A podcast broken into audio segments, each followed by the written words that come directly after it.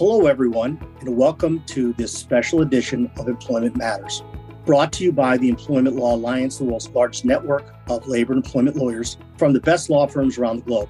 I'm your host, Steve Hirschfeld. Well, today's Tuesday, which makes it Travel Tuesday.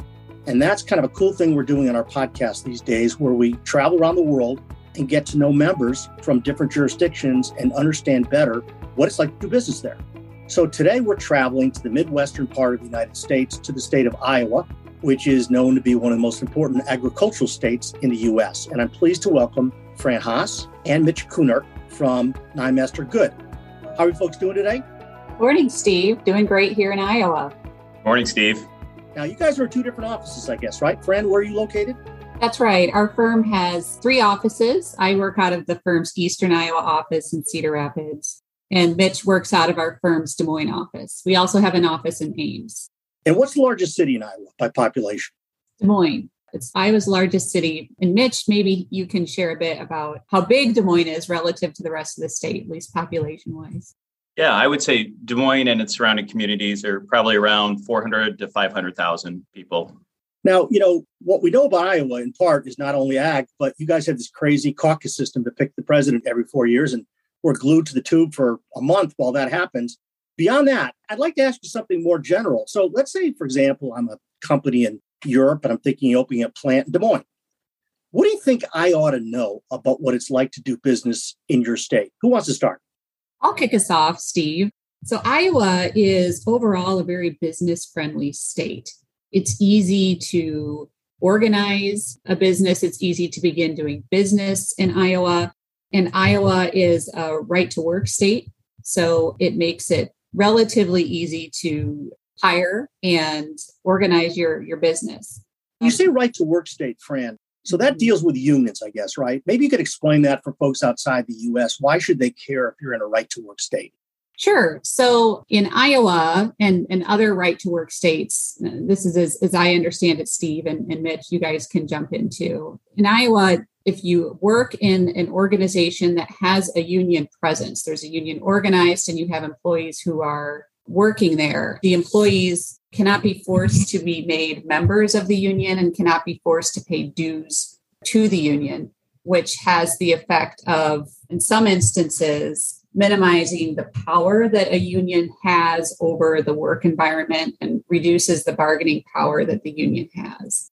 Mitch, does that mean that you guys don't have a lot of unions in the state? It'd be good to know that. Let's say I'm a car company from Europe and I'm thinking opening a plant somewhere in your state.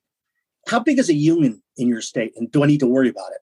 We have unions in the state. I would say a lot of the larger manufacturers in the state are unionized, but it's not a situation where I think that a lot of the workers in Iowa are pro union like it might be in some other states. But, you know, the larger businesses do have unions and there's some that don't. But because we're right to work, it's probably not as predominant as it is in other states that are not. Now, you guys know I'm in California, which is considered the People's Republic, right? We're very left wing, liberal, pro employee. How would you compare that to a place like Iowa? Give us a sense for that from a business perspective. I would say Iowa is, I mean, it's pro business. I would echo what Fran was saying, and especially with the government. I know here in Des Moines, the city is very pro business as far as giving tax breaks to businesses that want to come in. You know, they want to set their roots down here in Des Moines. So it is definitely a, a pro business state. But as far as political leanings, I would say, and, and Fran, you can jump in, we tend to sway. You'll see in some presidential elections will be red and some will be blue. And it just, it kind of depends on the, the politics during that election year. We're not like California where we always go blue. We kind of go back and forth just depending on who the candidates are and, and the issues that are up for election. Do I have this right? Do I remember right that you guys have a unique connection to President Xi from China? he studied in Iowa. Was that the deal? He's a friend That's of your right. governors. Yeah. What's the deal with that? Yeah. Yeah. So he studied in Muscatine, Iowa as a foreign exchange student. And so he came back and visited Muscatine, which is on the eastern side of the state near the Mississippi River. So, yes, he has a fond connection to the state, which is great. And our former governor, Terry Branstad, was also the ambassador to China for a few years during the Trump administration we usually think about Iowa as being a big ag state, right? Is that primarily where the trade is with China, or are there other products and services that sort of go back and forth? To my knowledge, Steve, and I am no expert when it comes to international trade with Iowa, but my understanding is that far and away the, the biggest export to China from the United States is ag related. A lot of soybean export goes toward China. So, Mitch, because we always think about Iowa in the agricultural area, does that mean there are not other significant industries there? Give us a sense for the workforce in Iowa, how educated it is, and what kind of skills they've got, and also what sort of industries are focused on the state besides agriculture. Sure. If you visit Des Moines, especially, you'd probably be surprised that we have a large insurance footprint. We have the headquarters for Aviva, Principal, Financial.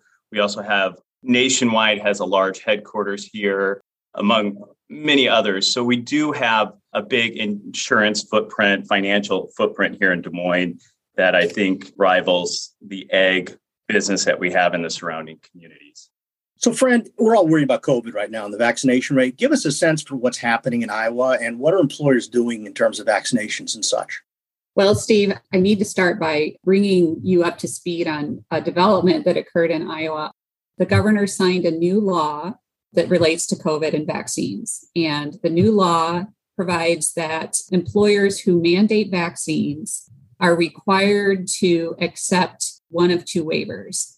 The waiver can either be based on the employee's statement that they have a medical condition or that someone they live with has a medical condition that should exclude them from having to, to get the COVID vaccine. The other is it's intended to be like a religious exemption, but it's far broader than that. It allows an exemption for a, a, personal belief that you don't think you should have to get the vaccine or that someone you live with shouldn't have to get the vaccine. And the law is written requires employers to simply accept these employee statements. So unlike the, the accommodation process that we've grown familiar with, you know, if you have a medical need to be exempted, you usually employers have the right to ask for some kind of doctor's note. That's not the case anymore. We're scratching our heads over what this means, especially in light of the, the federal government, which has you know an executive order that requires federal contractors in the state to be vaccinated and then the new OSHA emergency rule that dropped that has a vaccine, a really strong emphasis on pushing for vaccines.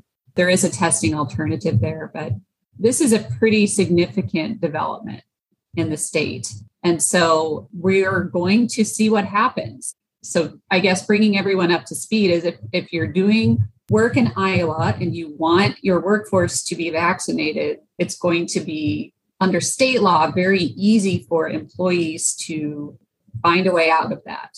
I haven't seen anything else like it in any other state, Steve. Mitch, are your clients pushing back? I mean, particularly, I know you guys represent a lot of companies that are multi state, multinational. How are they going to deal with this when you got 50 different states with different rules on this and, and you get the federal government? I mean, is this going to be litigated? I mean, what's going to happen with this in your state? Yeah, I think that's the big question, right? I mean, my understanding was that it was kind of put together, cobbled together in a matter of hours. So I don't know that any real thought went into it. So I know we're going to see a challenge to it. Equal protection, who knows what it's going to be? Obviously, our employers or our clients are looking around, looking to us, asking, you know, what do we do now? So I think we're going to get a lot of questions, especially after what dropped with OSHA. Yeah, well, we're going to have to stay tuned to that. Well, look, before we wrap things up, any final comments about the state, things that we should know about? It's a great state, Steve. Iowa is a great place to be. Really great, hardworking people live here. We have great college sports. We don't have any professional teams, so college sports are a, a big part of the culture, and that that makes it fun. The other thing I'd add, it just touches on a question you raised earlier about you know comparing Iowa to, to California. You know, relative to California, Iowa has far fewer regulations and rules that govern employment relationships. The only real thing that, that I think surprises people who expect Iowa to be a business friendly state is the, the new COVID legislation and Iowa's very Byzantine drug testing statute, which is tricky. That's my plug for Iowa. I guess a plug against the uh, drug testing statute.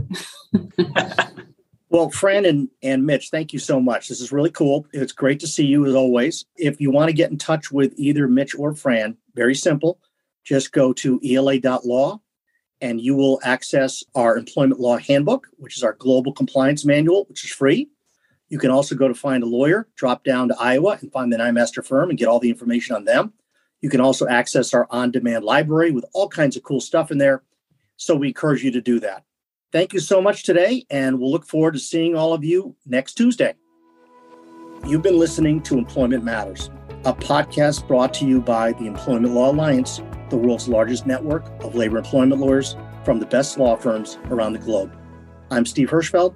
Thanks for listening.